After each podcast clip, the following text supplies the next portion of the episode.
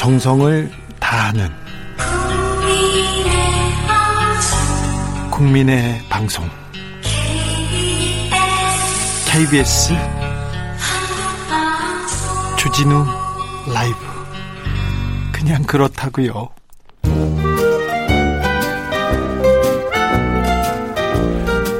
민생이 먼저다. 함께 잘 먹고 잘 사는 법 찾아보겠습니다. 민생과 통하였느냐? 생생 민생 통. 안진아 선아 민생생각 안진걸 민생경주 경제연구소장 어서 오세요. 네 안녕하십니까. 알을까 오늘은 어디서 오세요? 아 방금도 어, 우리 세입자들 위한 네. 어, 임대차 3법. 예. 이 법은 정말 대한민국이 드디어 이제 상생하는 예. 세입자 우리 국민의 45%가 집이 없잖아요. 네. 이분들도 상생하고 예. 이분들의 주거비 부담이 줄어들면요. 예. 소비 여력이 확보가 되기 때문에 네. 내수도 할 수 있는 경제도 살 수 있는 좋은 법이다. 알겠어요. 어디에서 오셨냐고. 방금 그걸 인터넷 매체 인터넷 방송에서 열심히 이야기하고 야, 왔습니다. 이야기하고. 서울의 소리라는 인터넷 방송에서 네. 갖다 걸어왔습니다. 땀이 알겠, 납니다. 알겠어요. 네. 이 이동거리 하는 일로 이렇게 마일리지를 따져가지고 네. 이렇게 월급을 줬으면 안진걸 소장님 재벌 예. 되셨을 거예요. 1시 반에는 그 거대 보수 언론이 너무 가짜 뉴스나 재벌 총숙내는 범죄를 많이 저질러 가지고 네. 언론 시민단체들이랑 검찰에 철저한 수사를 촉구하는 기자회견도 왔습니다. 예, 조선일보 네. 앞에도 갔다 왔습니다. 자, 임대차 3법이 뭐 가장 지금 국민들한테 중요한 얘기가 되고 있는데요. 그렇습니다. 어, 여기 임대차 3법에 또분 이제 윤희숙 의원 미래통합당 윤희숙 의원이 뭐 다 한 걸로 돼 있어요. 지금 언론 보면 다 아. 윤희숙 임대차 3법 연설 이렇게 해가지고 계속 기사가 나옵니다. 저는 정말 잠을 못 잘 정도로 지금 붕괴하고 있는데요. 왜요? 유니스 의원 때문에? 예, 그렇습니다. 왜요? 저는 청취자들께 감히 심판을 받아보겠습니다. 예? 전 국민 중에 45%가 집이 없어서 예. 2년에 한 번씩 이사 다니는 건 너무 힘이 든다. 네. 그러니까 4년이든 저요. 6년이든 늘려달라. 네. 저도 어렸을 때부터 제가 기억하는 이사 횟수만 지금 20번 가까이 됩니다. 저도 예. 네 주민등록 그 등본 초본 이렇게 떼보면요. 예, 그렇습니다. 너덜너덜합니다. 예, 너덜 저도 너덜너덜한데요. 1989년도에 1년에서 2년으로 늘어나고 네. 단한 번도 늘어나지가 않았습니다. 수십 년간 우리 사회가 논쟁을 해서 이제는 세입자들도 제발 주거권도 보장되고 그 사람들도 안정적으로 살게 할 수 있게 해달라 해서 항상 여야가 비슷한 공약을 내놨던 것입니다. 매년 국회 때마다 수십 개 법안이 제출됐던 사실 것이고요. 미래통합당도 비슷한, 비슷한 법 많이 냈습니다. 네. 자, 근데 이 법에 예를 들면 어 지금 당장 쫓겨나야 될 세입자들 입장에서 어, 최소 2년을 더 살 수 있게 되잖아요. 네. 계약 말, 최근에 계약하신 분은 어떻게 되냐면요. 기존 법에서 2년을 살고 또 계약 연장을 2년 하시기 때문에 4년을 살게 됩니다. 네. 유니스 구원도 그래서 본인이 4년 후에 월세로 전환될까봐 걱정이라고 이야기합니다. 즉, 이 사람도 4년 동안은 안 쫓겨나는 이 법에 4년 동안 안 쫓겨나게 되는 장점을 알고 있으면서도 네. 장점은 모두 숨기고 마치 4년 후에 지금 사는 전셋집들이 다 월세로 전환될 것 같다는 근거도 빈약한 공포를 부추긴 겁니다. 근데 더 나쁜 것은 뭐냐면요. 네. 저 같은 임차인이 예를 들면 용해원 기본소득당 의원도 연설했잖아요. 예. 예. 정말 임차인이잖아요. 월세 예. 걱정하고 전세 걱정하는 임차입니다 하면서 연설했으면 말이 맞아요. 예. 이분은 얼마 전까지 다주택자였고 집 두 채의 임대인이었어요. 인이, 지금도 성북구에서 집을 임대해 놓고 서초구에 7억대의 전세를 들어온 거로 선거를 앞두고 갑자기 급조해서 이사 온 거로 확인이 됐거든요. 그러면 윤희숙 의원은 자기는 임차인이라고 얘기하면 하면 안 되죠. 왜냐하면 이것은 전 국민을 상대로 속인 거나 다름없습니다. 왜냐하면 자 이런 겁니다. 제가 만약에 이 방송에 나와서요. 예. 똑같이 저는 임대인인데 네.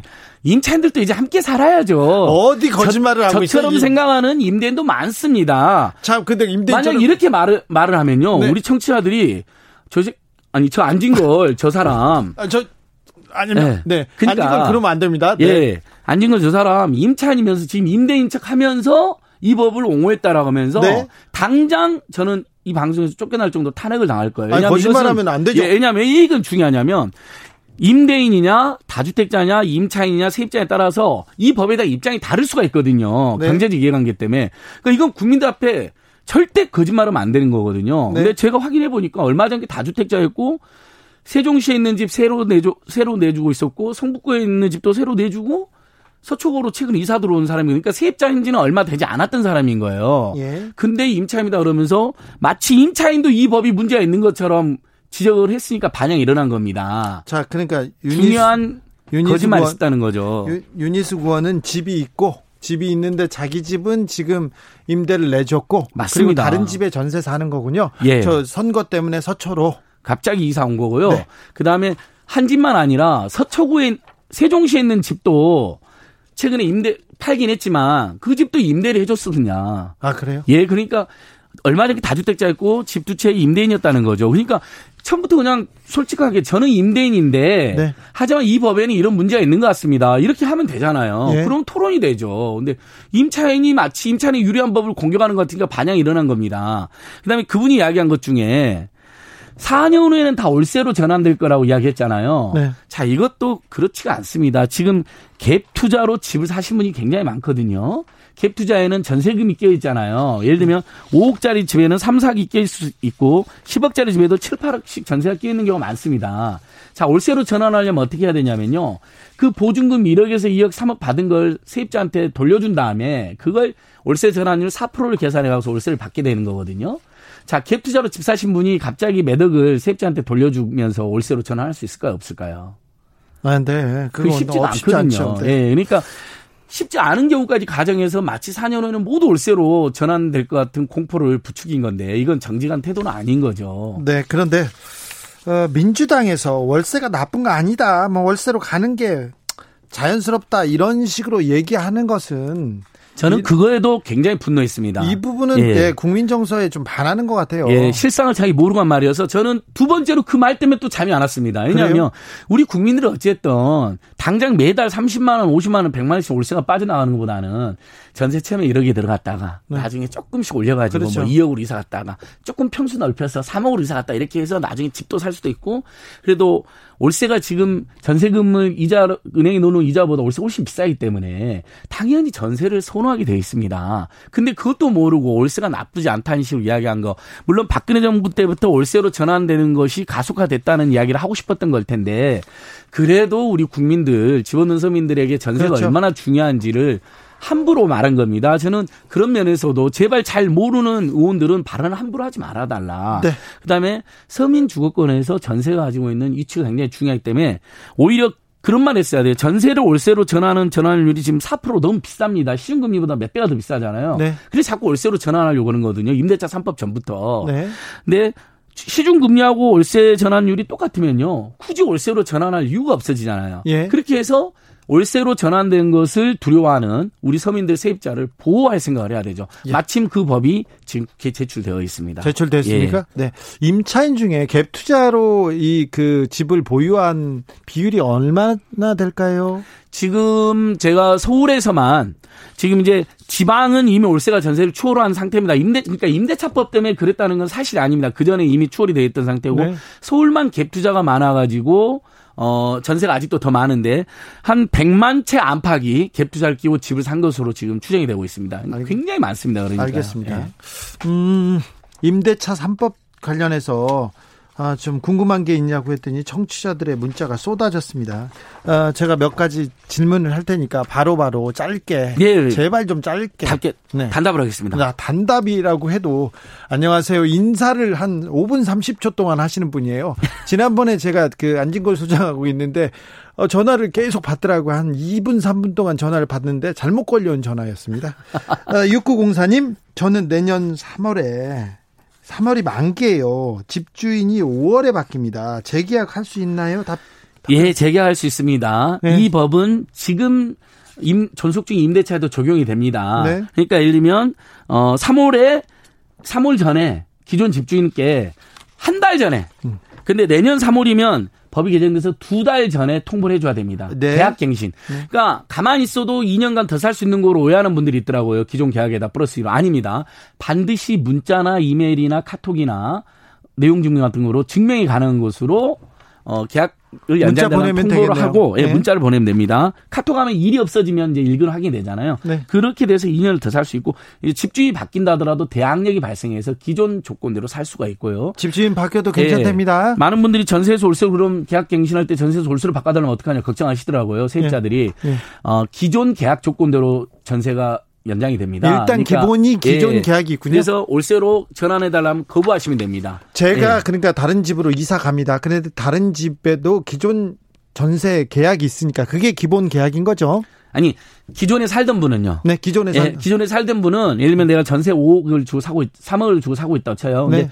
2년 연장했잖아요. 네. 이제 3월 달에 계약이 만료돼서 그러면 2년 3개월 더 사는 거잖아요. 아니 네. 3월 이후에 2년 더 사는 건데 건물주한테 연장한 대신에 월세로 전환해 달라거나 반전세를 해 달라 그러면 거절할 수가 있다는 거죠. 근데 신규 계약인 경우에는 계약 경이 다 끝나고 새로운 사람이 오잖아요. 네. 그러면 그것은 지금 이 법이 적용이 안 됩니다. 안 됩니까? 거기는 그래서, 처음부터 시작해야 예, 됩니까? 그래서 그 경우에도 이 법이 적용돼야 된다라는 법 개정안도 또 국회에 다시 제출되어 있습니다. 아, 네. 음. 그것도 좀 기본적으로. 그렇죠. 그 부분은 이번에 건물주들이 너무 큰 부담이 될까봐 빠진 것이죠. 네. 5489님 질문입니다. 이 사무실 관련된 얘기예요. 집이 아니라. 2층 사무실 세놓고 있는데 월세 인상은 몇 퍼센트까지 할 수 있나요? 예. 사전 통보는 몇 개월 전까지 해야 하나요? 예. 상가는 최대 10년, 주택은 지금 최대 2년에서 4년으로 이제 늘어난 거잖아요. 네. 자, 다 둘 다 5% 이상은 못 올리게 돼 있습니다. 그 예. 기간 안에는요. 그리고 인상은 대부분 계약 조건의 변경은 두 달 전에 통보하셔야 됩니다. 임대인 입장에서. 두 달 전요? 네, 6개월에서 두 달 사이에. 3836님 집주인입니다. 내년에 전세 만기 되는데 저희는 그 집을 매매하고 싶습니다.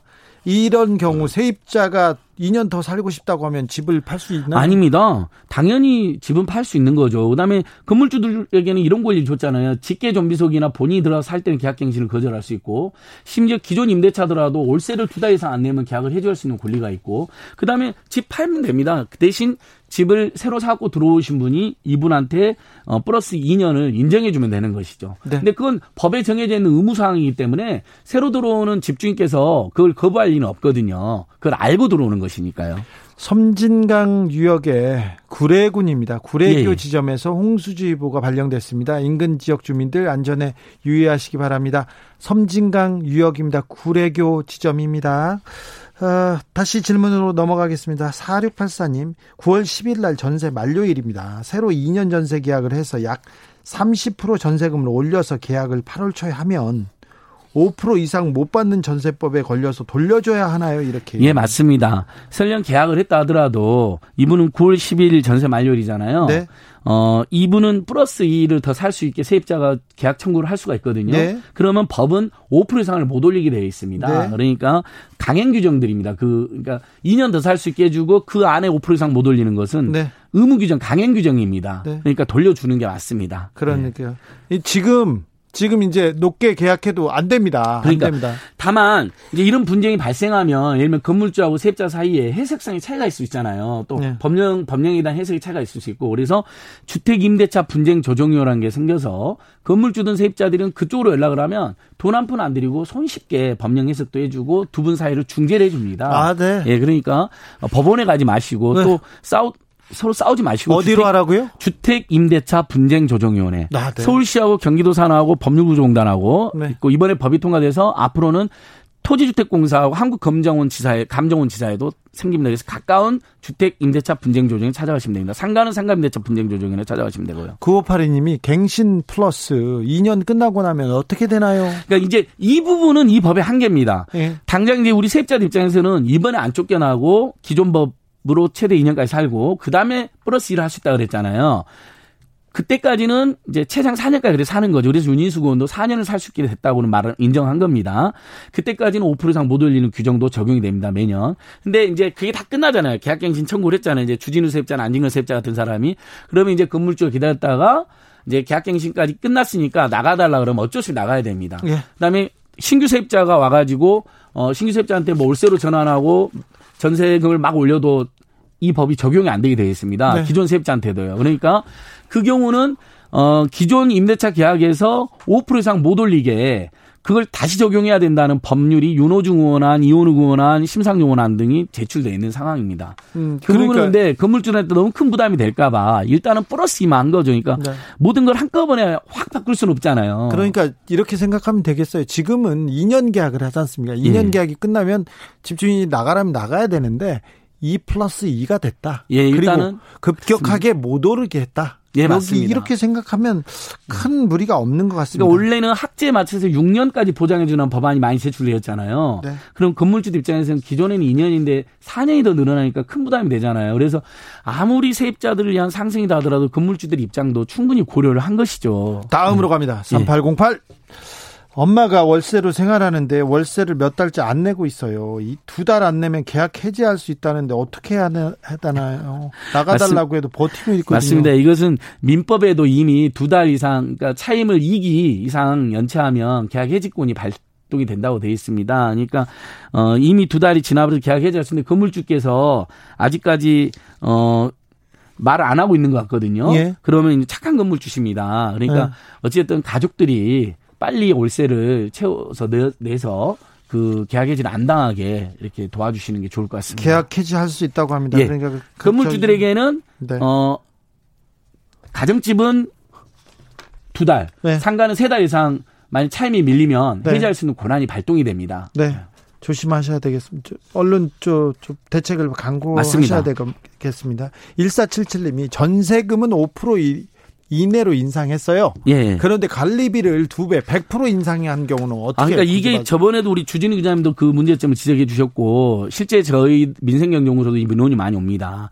현재는 자 전세금 하고 올, 전세금으로만 했으면 전세금 5% 이내로 올리게 되겠고 올세로만 했으면 올세로 5% 이내면 되고 그다음에 반전세나 보증금 월세는 전세 끼고 올세잖아요. 보증금 끼고 둘 다5% 이상 못 올리게 되어 있는데 꼼수로 관리비를 관리비가 전세금도 아니고 월세도 아니거든요. 네. 지금 법에는 네. 그걸 올려가지고 월세를 올려받는 일종의 갑질을 하는 거거든요. 네. 그래서 이 부분은 현행 법에는 안 들어가 있는데 관리비도 월세처럼 5% 이상 못 올리게 하는 법이 필요하다 네. 이런 요론이 있고 저희도 그걸 주장하고 있고요.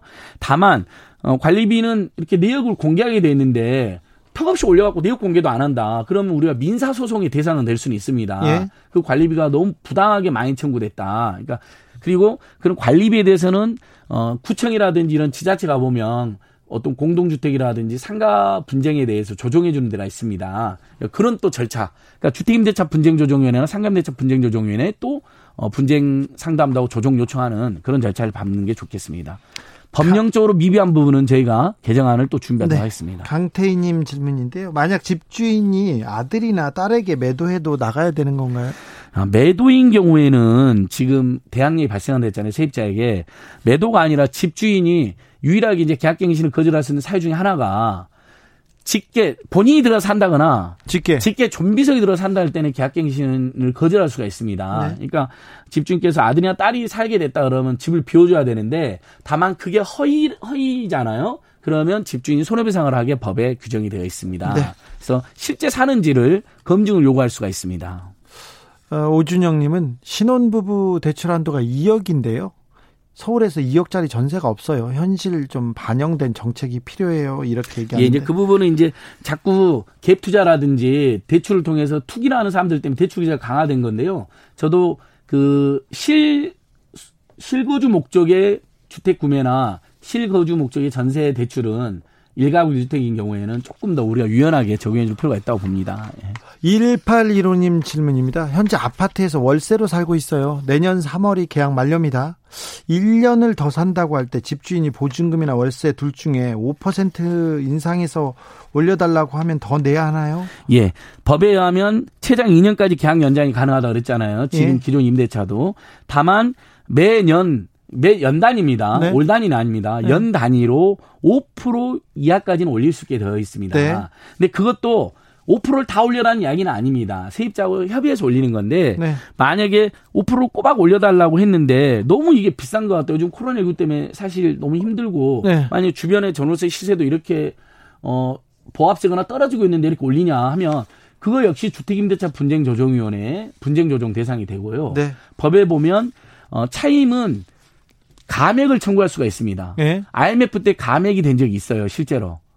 그러니까 이분도 예를 들면 주변에 전월세 시세가 떨어지거나 아니면 코로나19 때문에 너무 살기 어렵다고 판단이 되면 인상이 아니라 네. 세입자 입장에서는 조금이라도 깎아달라. 네. 최근에 착한 임대인들이 전국적으로 상가 임대료 깎아주셨잖아요. 네. 뭐10% 깎아준 데도 있고 세 달, 두 달 잠 받은 분도 있고 둘중약치겠지만 그러니까 법령에는 차임을 감액을 청구할 수가 있어요. 오히려요. 네. 너무 삶이 어려우면요. 네. 그러니까 무조건 올려줘야 되는 건 아니다. 예. 다만 5% 이내까지 건물주 올릴 올리는 것은 법으로 허용은 되어 있지만 그 퍼센테이지 대해서도 분쟁이 발생하면 조정 절차를 거쳐야 된다는 겁니다. 마지막으로 그냥 궁금해요. 지금 이사 가야 되는데 임대차 3법 이후에 전세값이 막 오르고 있다고 신문에서는 그 난리가 나는 것 같은데 실제 실제 부동산 시장은 어떻습니까? 예. 최근에 전세난이 가속화된 건 맞는데요. 네. 전세값 오르고 정확하게 있어요. 정확하게 조금씩 네. 올랐습니다. 근데 네. 그 부분은 임대차 3법 때문에 오른 게 아니고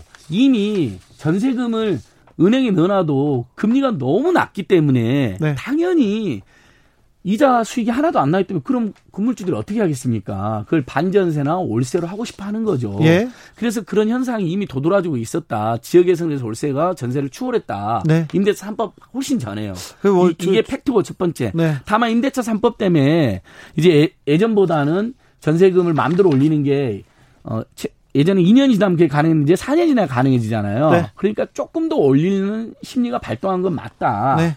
아예 그런 인간계 없다고 제가 생각 인정하지 그렇게 생각하지는 않는다. 네. 그리고 어 그다음에 현재 이제 전세 물건이 서울 지역 중심으로 부족한 것도 맞다. 그러니까 네. 전세급이 올라가고 있는 건 사실이거든요. 네. 근데 이 부분에 대해서는 다 근나에서 월세로 전환되지 않는다고 제가 말씀드렸잖아요. 왜냐하면 갭 투자로 사신 분들이 대부분이기 때문에 100만 채 안팎이나 되기 때문에 보증금을 1억에서 3억을 내줄 목돈이 없는 거거든요. 그러니까 네. 어곧 있으면 이제 공공임대 주택도 많이 늘어나고 다주택자들이 지금 이제 보이스가 이번에 법안이 통과됐잖아요. 그럼 집을 곧 내놓게 됩니다. 네. 그러면 이제 어, 집값이 어, 언제쯤 내놓을까요? 아니 저는 지금 이미 하나 속보 법인들 있죠. 법인들에게도 예. 지금 종부세가 강화됐잖아요. 예. 법인들이 지금 물건을 내놓고 있는 게 시장에서 확인되고 있습니다. 아 그래요? 예. 법인들이 소유하고 있는 일단 주택들도 벌써 내놓고 있거든요. 예. 그러면 벌써 그 부분에 대해서는 공급이 늘어날 때는 집값이 떨어질 신호가 될 것이고요. 네. 지금 전월세가 올라간 건 집값이 비상적으로 올라가고 전월세 따라 올라가 있는 거거든요. 근데 집값이 떨어지게 되면 전월세도 자연스럽게 떨어지게 되겠다. 네. 이렇게 분석하는 게 맞을 겁니다. 좀 지켜볼까요? 예, 좀 지켜보시고 좀 기대는 빨리 됩니까? 지자체나 정부가 공공임대 주택을 더 많이 지금보다 공격적으로 획기적으로 내놓 내놔야 된다. 시민들이 안내해야 된다. 이런 호소도 드리고 싶습니다. 여기까지 듣겠습니다. 생생민생통 안진걸 수장 함께했습니다. 감사합니다. 예, 고맙습니다. 라디오 재난정보센터 다녀오겠습니다. 정한나 씨.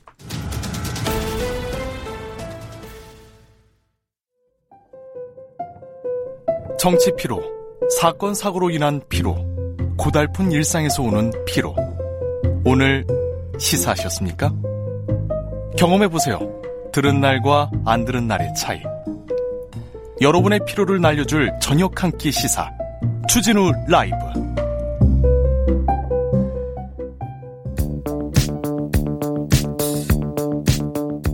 대한민국 정치의 새로운 100년을 준비한다. 21세기형 국회 싱크탱크 정치연구소 영앤영. 21대 국회에 보내는 고급진 정치 컨설팅. 이번 한 주의 정치 뜨겁게 분석해 보고 보겠습니다. 정치는 과학이다. 정치는 데이터다. 데이터 박. 박시영 윈지 코리아 컨설팅 대표. 안녕하세요. 네, 반갑습니다. 박시영입니다. 아니다. 정치는 감이다. 촉이다. 최초 초태. 아유 모르겠습니다. 최영일 시사평론가 안녕하세요. 아유, 요즘 촉촉합니다. 네네. 네. 네. 반갑습니다. 비 피해 없으시죠? 네. 네. 다행히. 홍주연님이 음. 광주광역시 버스 탔는데 주진우 라이브 듣는 기사님 꽤 있으시네요. 그러네요. 저 네. 광주에 지금 비가 많이 오고 있습니다. 어, 많이 그 옵니다. 그 광주천 지금 넘친다니까 좀 각별히 어, 기사님들 어, 안전 운에 네. 하십시오. 음. 네, 응원하겠습니다. 어, 비 피해는 없으시고요? 네. 확실히 없어요? 네, 휴가를 다녀왔는데 잘 네. 피해 다녔습니다. 네. 근데 이게 뉴스를 다루다 보면 이게 당장 내 집 피해가 오면 뭐 큰일 나는 거지만 네. 전국이 너무 피해가 많아요. 네, 너무 걱정해요. 너무 예. 비가 그치지 않고 지금 오고 있어요. 서울은 소강 국면. 네. 오늘 안 떨어지네? 남쪽으로 또 장마 전선이 내려가서 지금 음. 전남, 또 경남 네. 비가 꽤 지금 내리고 있고요. 그리고 또 위로 지금 구름이 오고 올라와요. 있는 것 같아요. 그래서 주말 사이에 서울 지역만 한 100mm 내외. 네. 그런데 그렇지. 지금 주말 새 최대 충청권은 300mm가 더 온다 그래요. 아니 그러니까 이게 수해 복구를 할 수 있는 타이밍이 없어요. 맞아요, 네. 맞아요. 진짜 기후 변화 때문에 네. 큰 일이에요. 점점 네. 우리가 네. 이 지구를 얼마나 험하게 썼는지, 음. 지구에 얼마나 못된 짓 했는지 좀 반성해야 됩니다. 기후 네. 변화에 대해서 네. 나부, 나부터 어떻게 쓰레기를 이 음. 줄일 것인지, 탄소를 줄일 것인지 좀 고민해야 된다고 생각합니다. 북극 얼음이 녹아서 지금 역대 최장 장마가 이어질 판이고요. 자, 먹구름이 어. 먹구름이 지금 수도권으로 와서 청와대에 지금 아, 엄청난 비를 뿌리고 있습니다. 정치 기상도. 네. 노영민 비서실장 그리고 핵심 참모 다섯 명이 사의를 표명했습니다. 이거 네. 어떻게 된 건가요? 글쎄요, 오늘 굉장히 좀 놀랐죠. 네. 네. 근데 이제 원래 그 총선이 지나면 음. 임기 이제 4년차 중반에 이제 들어가기 시작하니까 네. 쇄신하죠. 어, 쇄신하죠. 인사를 저, 교체하는데 사실 총선 이후에 예. 이런 얘기가 있었어요. 그렇죠. 이제 상식적으로 그렇습니다. 네. 왜냐하면 한 1년 반 정도 계셨으니까 마지막 이제 청와대를 누가 지킬 거냐 쇄신해서 예. 우리가 더 열심히 하겠다 이런 모습을 보여주는 게 네. 이게 또 한 전략이죠. 네. 그런데 이제 소식이 좀 없길래 음. 뭐그 정무수석 얘기는 좀 있었지 않습니까? 예, 강기정 수석 얘기는 음. 좀 있었지만 나머지는 별로 얘기가 없었거든요. 음, 정무수석하고 민정수석 있어요. 있었죠. 주제에 네. 김조원, 네. 네. 두명 있었습니다. 네. 어, 그래서 이게 연말까지 갈 건가? 음. 연말 이제 정기국회 다 끝나고 그때 예산 내년도 예산 통과시킨 음, 다음에 음. 12월 말쯤에 인사를 하, 려고 하나? 네. 이런 생각이 들었는데 어, 굉장히 어쨌든 급작스럽게 발표가 됐는데 음. 아직 발표가 된 건 아니죠. 사표서를 제출했다. 어, 여섯 명이 사직서를 음. 사의를 표했다. 다 수리하진 않잖아요. 네. 그렇죠. 이제 거기 왜냐하면 모두 수리하면 어또 누가 그 일이네. 국정의 어떻게 보면 연속성 이런 음. 부분에 약간 차질이 생길 수도 음. 있기 때문에 에, 좀 가려서 할 것 같긴 한데 음. 근데 이제 비서실만 하고 또 정책실은 음, 이런 얘기가 또 없기 때문에 네. 어, 노영민 실장이 이제 부동산 문제와 관련해서 어쨌든 고위공직자들 특히 음. 청와대부터 솔선수범하겠다라고 어, 이야기를 했는데 그게 잘 어, 지켜지지 않았지 않습니까? 그렇죠. 그러면서 이제 구설이 많았 어, 구설이 많았기 음. 때문에 그런 어떤 책임을 좀 지려고 한 게 아닌가 싶고요. 이제 대중의 이제 보수 야당이나 그다음에 이제 그 종편이나 이런 데에서는 여러 가지가 뭐 이야기 나온다면서요. 지금 이제 그걸 설명을 음. 드리면 이런 거예요. 이제 인사 혁신 할 수 있고 음. 이 주기적으로 인사는 교체해 주는 게 좋아요.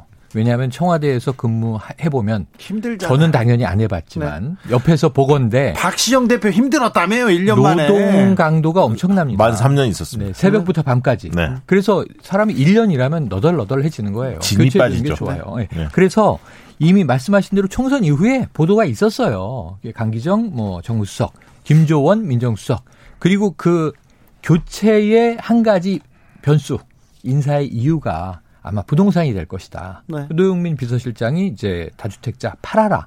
7월 31일까지 그 날짜를 이 매체들은 카운트하고 있더라고요. 근데 어떤 일이 벌어졌냐면 그 와중에 노영민 비서실장 본인이 다주택이다. 이 문제가 터져서 참 이게 이상하게 됐었죠 그때. 네. 반포를 판다 그랬다가 아닙니다 청주 팝니다 청주 내놨습니다 그랬다가 계속 이것 때문에 공격을 받자 반포도 내놔버리고 아들이 살고 있는데 그 사이에 무주택자가 됐어요.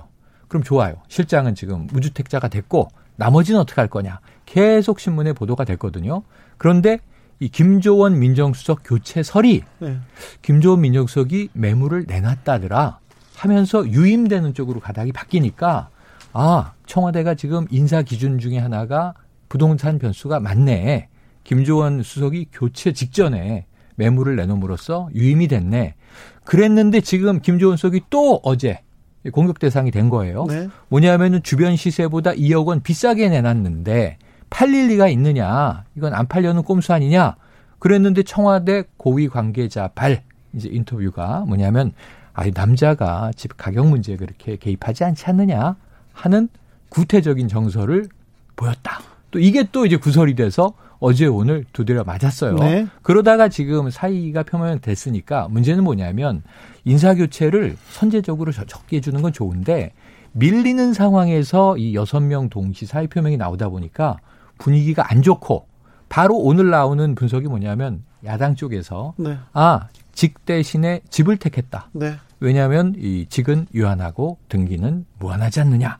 뭐 이런 얘기로 또 부동산 공격을 받고 아니, 있는 그렇게 거예요. 그렇게 따지면 저기 김조은 수석만 그리고 뭐 지금 김혜석 수석도 아직 뭐 내놨기는 하지만 아직 팔리진 않았지만 노영민 실장 그렇, 그렇게만 따진다면 음. 지금 무주택자인데 됐죠. 그러니까 이제 그런 설명은 조금 무리한 공세라고 좀 보여지고요. 공세다. 다만 이제 그 책임은 있죠. 여러 가지 부분에 있어도. 왜냐하면 대통령 지지율이라든가 여당 지지율이 좀 많이 과거보다는 낮아졌죠. 있어요. 빠지고 있기 때문에 뭔가 쇄신의 필요성은 있었다. 그렇게 자, 보는데. 그러면 네. 청와대 인사 쇄신은 어디까지일까요? 그리고 정책실은 과연 이 쇄신에서 살아남을 수 있을까요? 이 부분 뭔가를 하나 걸어야 되겠는데 아하. 거는 것은 저희가 교통 상황 듣고 와서 야, 절묘하다. 와서 걷겠습니다. 금요일 퇴근길 상황 걱정입니다. 정현정 씨. 테이크아웃 시사 나왔습니다. 오늘도 하나 챙겨가세요. 주진우 라이브.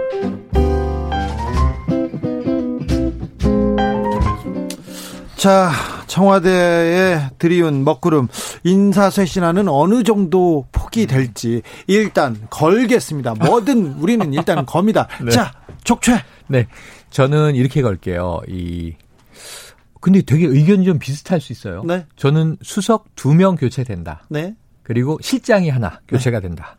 실장 하나? 네. 1 플러스 2? 아, 1 플러스 2네요. 네. 실장이 더 이제 상급이니까 네. 1 플러스 2인데 음. 이 실장 1은 네.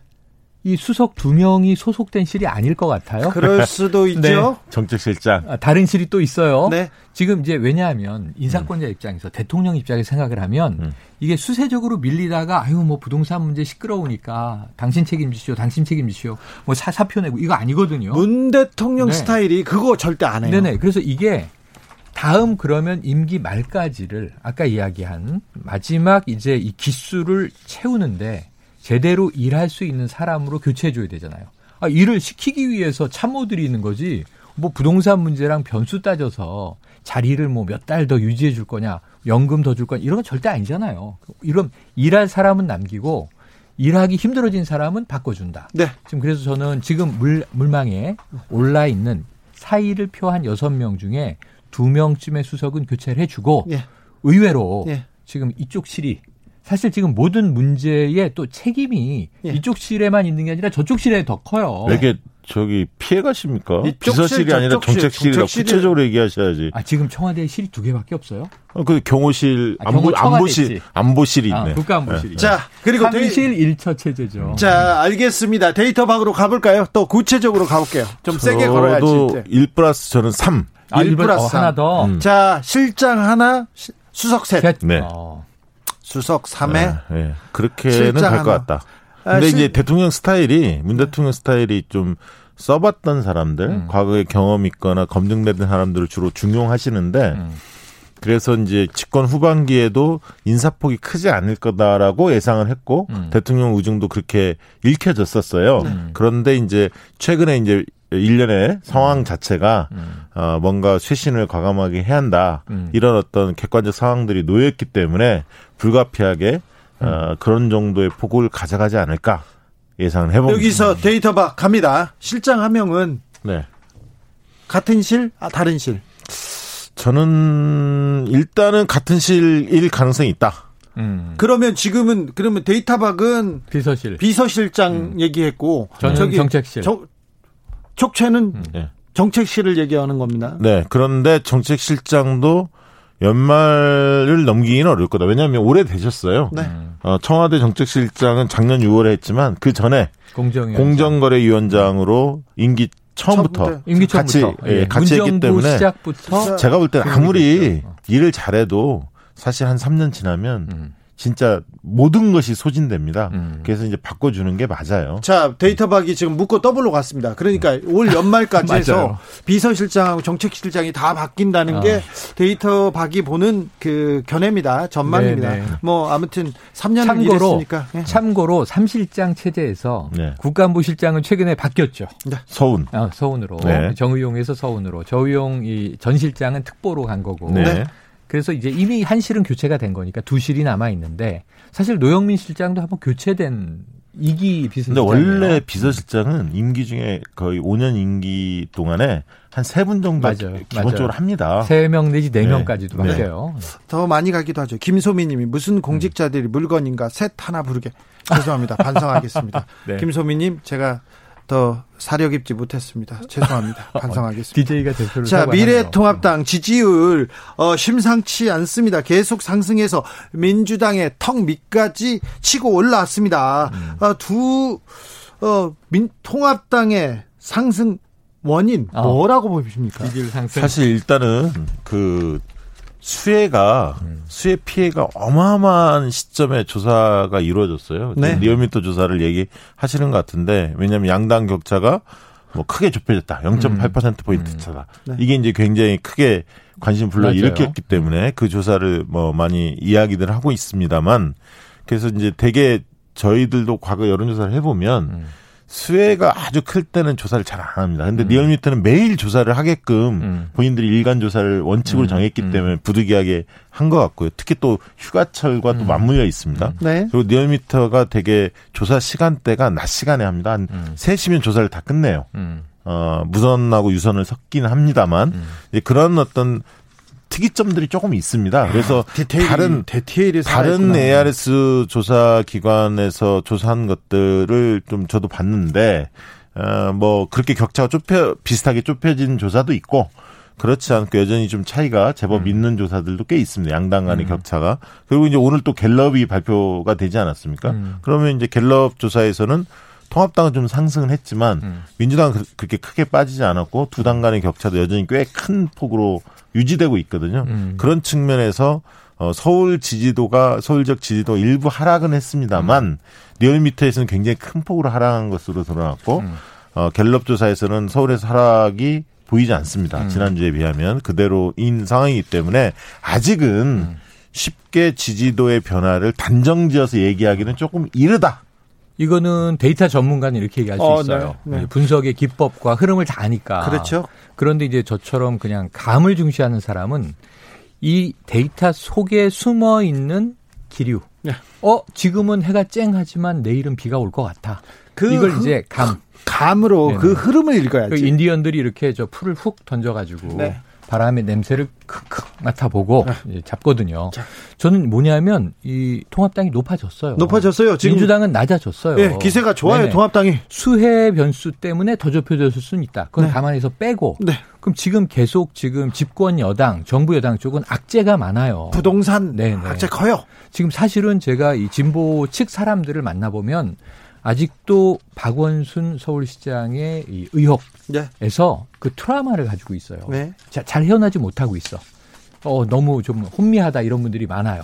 그리고 그 이후에 이게 수습도 아직 안 되고 진행 중일 뿐더러 거기에 지금 엎친 데 덮친 격으로 부동산 지금 문제가 파장이 하나 터졌고 이것 때문에 지금 이 고위층 또 청와대 뭐 이 수석 이상 계속 공격을 받으니까 사실은 좀 아파요. 아프고 지금 이거 팔아야 되는데 즉각 즉각 행동이 안 이루어지고 있어요. 그러니까 인사 문제가 여기 나온 거예요.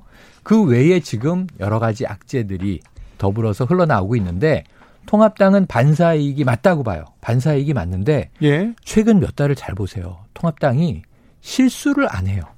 선거 때 막 과열되다 보니까 주로 막말이 터진다든가 또는 엉뚱한 정책이 나온다든가 뭐 이 내부에 엇박자가 난다든가 실수가 있는데 지금은 너무 무기력하다 보니 실수가 안 나오는 것일 수도 있지만 이 뭔가 언론에서 좋아할 만한 실수, 실책이 잘 나오지 않고 그리고 어떻게 돼 있냐면 지금 연전 연패하고 있잖아요. 국회에서 네. 표결에서는. 네. 그러다 보니까 왠지 이거는 이유를 모르는 언더독 효과는 선거 때 나오는 건데 동정 여론이 있어요. 지금요? 네. 왜냐하면 지금 이 문재인 정부가 독주를 하는데 누군가는 비판해야 되지 않나? 이럴 땐 주로 어떤 비판 세력이 나오냐면 내부에서 여당 속에 야당이 나와요. 네. 근데 여당 속에 야당 안 나와. 없죠. 민주당은 지금 잘 뭉쳐 있어. 네. 어찌 보면 그 좋은 건데 문제는 어 그럼 채찍은 누가 들지?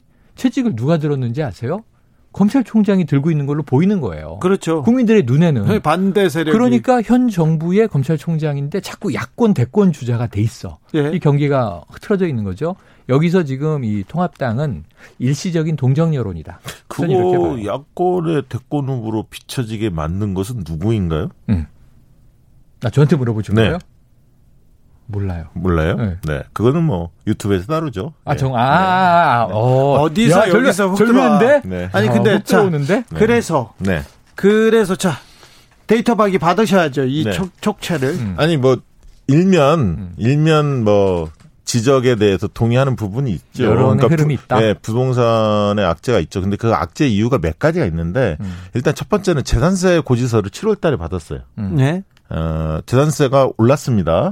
음. 왜냐하면 집 가진 분들은 느끼겠지만 많은 분들이 왜냐하면 가격이 상승해 공시 공시가가 음. 집가가 현실화되지 않았습니까? 음. 좀 올랐죠. 그러면서 이제 그런 그러면서 부동산 이슈가 다시 불거지니까 음. 무주택자 또 실거주 1주택자 또 다주택자 다들 할 말이 좀 있는 거예요. 음. 불만이 음. 약간씩. 그런 과정에서 여당이 쟁점화되는 법안들을 통과를 시켰는데 음. 에, 일방 어쨌든 그 일당이 밀어붙인 거죠. 음. 야당은 반대했고 그런데 이제 그 과정에서 상처 주는 말들이 좀 있었어요. 음. 네. 태도 문제가 음. 있습니다. 음, 그렇죠. 정책적 문제도 있지만 태도적인 문제가 네, 크거든요. 중요하죠, 중요하죠. 이제 그런 부분에 오만이라는 어떤 느낌을 전달을 했고 특별히 우리 예. 국민들이 약간 건방지다 오만하다 그다음에 그러면 이제 부동산 맞아, 문제에 있어서는 언론이 일치 단계를 합니다. 음. 그러니까 광고가 있기 때문에 부동산 광고가 있기 때문에 음. 사실 부동산을 좀 부채질한 측면이 꽤 커요. 음. 언론이. 근데 이번에도 예의 없이 그런 어떤 어 뭐랄까요 보이지 않게 아니 보이게 아니 보이죠 보이게, 보이게. 지나가면서 보이게. 지금 툭 건드렸는데 음. 지금 네. 언론사들이 거의 건설회사 광고로 먹고 살아요. 그렇습니다. 그래서 그 건설회사들 집값 떨어지는 거에 대해서 굉장히 민감합니다. 음. 그래서 경제부 기사 기사 쓰는 거 보지 않습니까? 그 사람들이 이게 이분이 경제부 기사인지 아니면 건설회사 홍보맨인지 가끔 어. 헷갈릴 때가 있다는 거 저는 매우 크게 인식하고 있는데요. 그 네. 그 부분 지금 지나가다 턱 네. 건드려가지고 건드렸고 실제로 이제 경실련이 고위공직자들 이제 주택 소유에 대해서 발표를 막 하고 있지 않습니까? 음. 예. 저는 그런 얘기를 합니다. 언론사 사주나 임원들 그리고 부동산 어, 다루는 기자들 실제 어떻게 소유하고 있는지 음. 이게 그분들 봐야 2018년 돼요. 기사에는 나와요. 음. 관훈 관훈 클럽의 명단이 제출됐는데 그분들을 음. 대상으로 조사한 건 나왔습니다. 2018년에 음. 네. 뉴스타파가 어. 했는데 지금 시점에 또 한 번 해볼 필요가 있다. 어. 그리고 부동산 전문가라고 나오는 교수들부터 시작해서 음. 부동산 전문가들 일명 음. 이런 분들은 또 어디에 음. 매체를 가지고 있는지 그렇지. 이것도 좀 따져봐야 한다. 음. H 소님 한국 정치사에서 야당이 뭘 잘해서 올랐던 적은 없어요. 음. 늘 반사이익입니다. 이런 얘기하셨고요. 신동욱님은 글쎄요 요지는 여당의 헛발질에서부터였다고 봅니다. 지금 음. 아, 지지율 관련해서요. 네. 네. 네. 맞다고? 뭐, 어, 그리고 통합당이 다소 오르는 것은 저는 당연하다 봅니다. 당연하다. 예, 총선의 이제 완패 이후에 음. 느슨해져 있었고 패배의식이 컸지만 음. 어쨌든 여당의 실정들도 좀 있고 음. 그러면서 이제 회복이 되는 거거든요. 흩어졌던 음. 이완됐던 지지 세력들이 다시 좀 뭉치고 있고 음. 그리고 윤석열 총장이 정치를 할지 안 할지는 모르겠으나 음. 어쨌든 강단 있는 현 정권과 대립각을 보여주면서 어, 지지도도 좀 의미 있게 나오고 음. 그러면서 또 서울시장 재보궐 선거가 눈앞에 있기 때문에 음.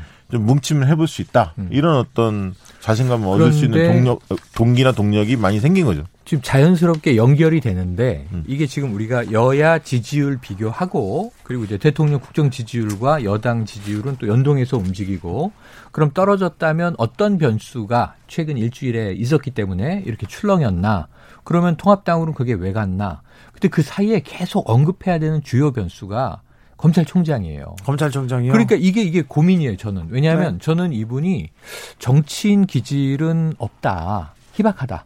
그 다음에 이 정치하시면 안 된다. 어찌 보면 강골 검사로서의 이미지. 이게 정부에 반하더라도 뭐 검사들이 신뢰를 하고 따르는 리더 수장일 수는 있어요. 그 조직에서 계속 컸으니까. 그리고 결국은 정점을 찍은 거니까. 물론 이제 검찰총장 출신은 정치인으로 많이 변했고 네. 국회의원 배지도 달고 나중에 법무부 장관도 하고 또 뭐 총리까지 간 사람도 있어요. 음. 바로 이 이전 정부에서 네. 우리가 봤어요. 그런데 이 윤석열이라고 하는 인물의 캐릭터를 분석해 보건데 네. 아참 역대 검찰총장 중에 본인도 정무 감각이 없다고 하지만 정치 감각이 그렇게 뛰어난 분이 아닌 것으로 판단되는데 그런데 문제는 그 어느 때보다 현직에 있는 검찰총장이 야권 대권 주자 1위로 달린 적이 별로 없어요. 없죠. 예, 굳이 아니, 찾아보면 네. 총리는 있어. 총리는. 아니 그렇죠. 음. 근데 이제 엊그제 발언이 굉장히 화제가 되지 아, 않았습니까? 그거는 센 독, 발언이었죠. 독재, 전체주의 이 용어를 썼단 말이에요. 네, 가짜 민주주의. 지금 독재라는 말을 누가 쓰고 있죠? 음. 통합당이 현 맞아요. 정부를 상대로 쓰고 있는 맞아요. 용어 아닙니까? 맞아요. 그걸 그대로 음. 차용했어요. 음. 그리고 그 발언을 했을 때 여당 의원들이 얼마나 반발이 클지 충분히 예상을 했을 거라고 봅니다. 음. 그러면 해임 요구, 뭐 사퇴 요구 여러 가지 뭐 정치하는 거 아니냐, 사퇴해라 뭐 이런 얘기 나올 거 음. 뻔히 알면서도 음. 발언을 하신 거거든요. 음.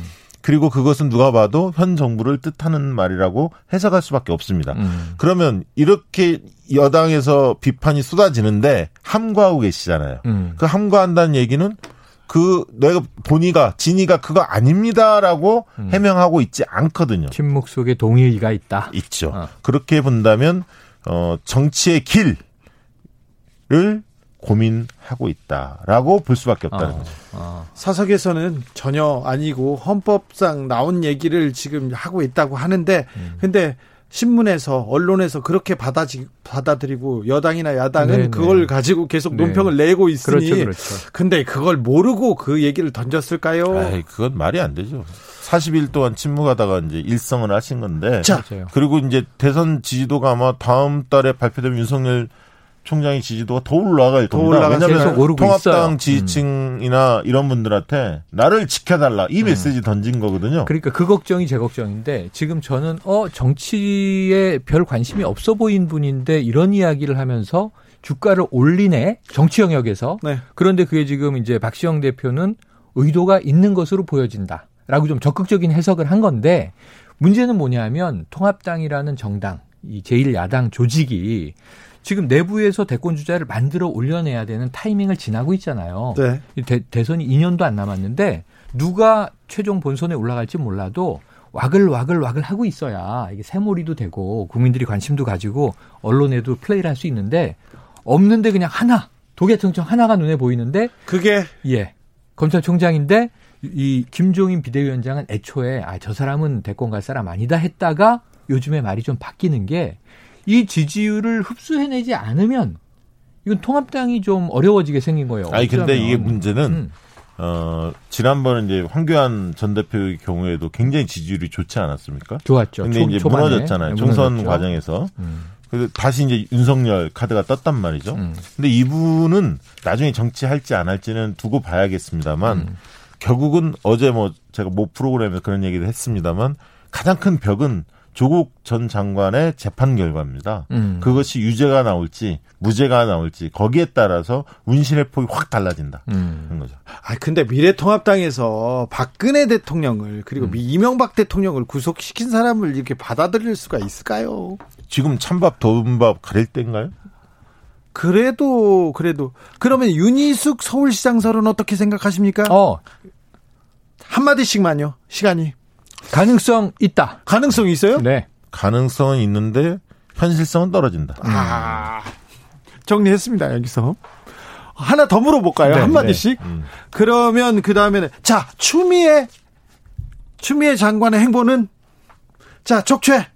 추미애 장관은 다시 정치권으로 오죠. 온다. 그런데 당연히 선거에 나가죠. 선거에 나온다. 어떤 선거?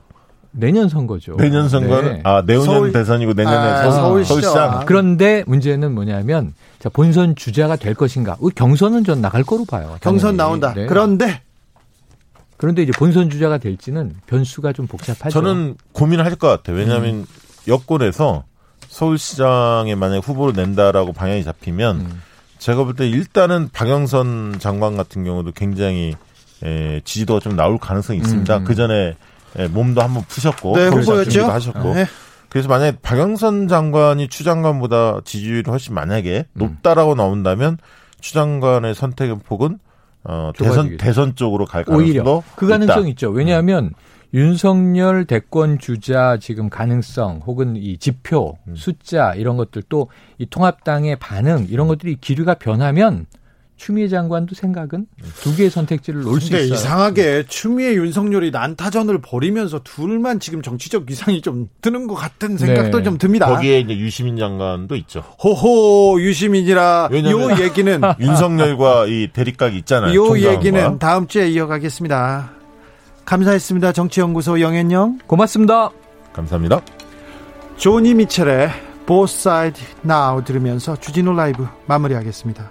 1663님, 여기 부산입니다. 지금 비가 엄청 어. 쏟아집니다. 부산 조심하십시오. 네. 섬진강 유, 역 구례군요. 송정리 지점에도 홍수주의보가 발령됐습니다. 인근 지역 주민들 각별히 안전에 유의하시기 바랍니다. 아, 저는 내일 오후 5시 5분에 주진우 라이브 스페셜로 돌아오겠습니다. 지금까지 주진우였습니다.